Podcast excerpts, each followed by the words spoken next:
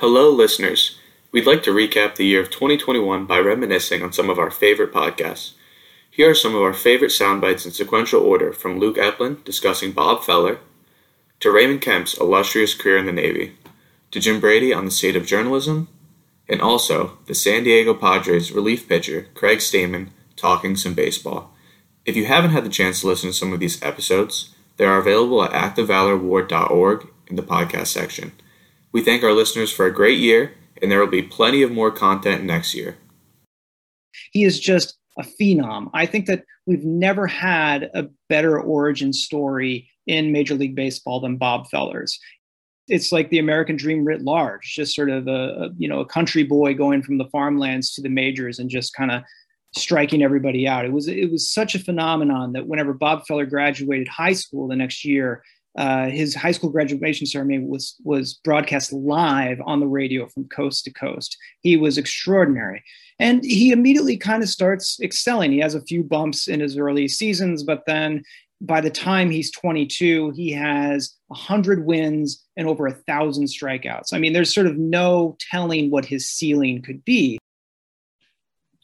Something on this podcast we don't talk enough about is the travel aspect of the Navy.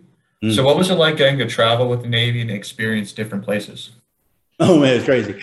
So I, again, I'm a kind of a country dude from Oklahoma. First time I got on an airplane was on my way to boot camp, right? So the first time I left the country, I went to the Virgin Islands. So the ship was going around the horn of South America. So we pulled out of Philly, pulled into St. Thomas, and I was like, man, this is bananas. I mean, it was extremely beautiful, super blue water and so forth.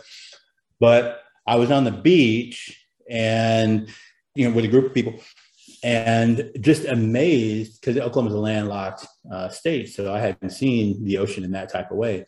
And so it was, uh, man, it was just amazing. But I look up into into the sky and I see a daggone pterodactyl. And I'm like, flock of flame. And this is before Jurassic Park. So I'm like, what in the world is a pterodactyl doing? And I begin to feel this surge of anxiety.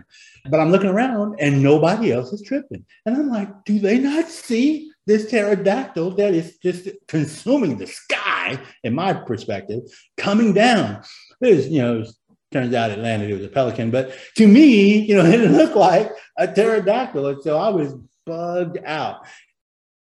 You know, the beautiful thing about newspapers was, um, you know, you could charge 25 cents for the newspaper when it cost, you know, tons more than that to make it because you had advertisers paying the bills. So, you know, the that was one of the pro. I mean, it doesn't. The twenty five cents you put in is really the price to open that newspaper box. If you want to go back to the old days, it wasn't the cost of actually producing that paper. The cost of producing the paper was astronomically higher.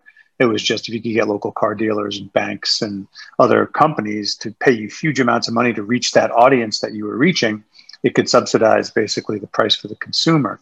And so, I mean, as I always joke, there's a reason you can put a quarter in a newspaper machine and take all of them if you want, right? If they really were making money on that, it would be like a vending machine. You know, you get one Kit Kat bar for a buck. You don't get to take them all. Mm-hmm. But in newspapers, they let you take them all because at the end of the day, that wasn't where they were making their money. It was on advertising. The problem with digital is that it's flipped now, and that digital advertising is so so prevalent just to be valueless now. It's easy to buy for almost nothing, and so the companies that are, are that used to make ninety percent of their money in advertising are now making you know thirty percent of their money. And the same thing with uh, Fernando Tatis Jr. As soon as he got to the big leagues, our team became a great team. And we saw last year, you know, the impact that he can have on playoff games, on regular season games, and at any moment he can uh, change the game, whether it's on defense, whether he's running the bases or or at the plate. And he's such a great kid too. It's it's awesome to be his teammate. I'm proud to be his teammate uh, and he's to probably earn every dollar that he's to get paid here over the next 14 years. So good for him. I'm glad that uh, he's to be a San Diego Padre for for a very long time. To our listeners, this conversation concludes this episode of the American Valor podcast.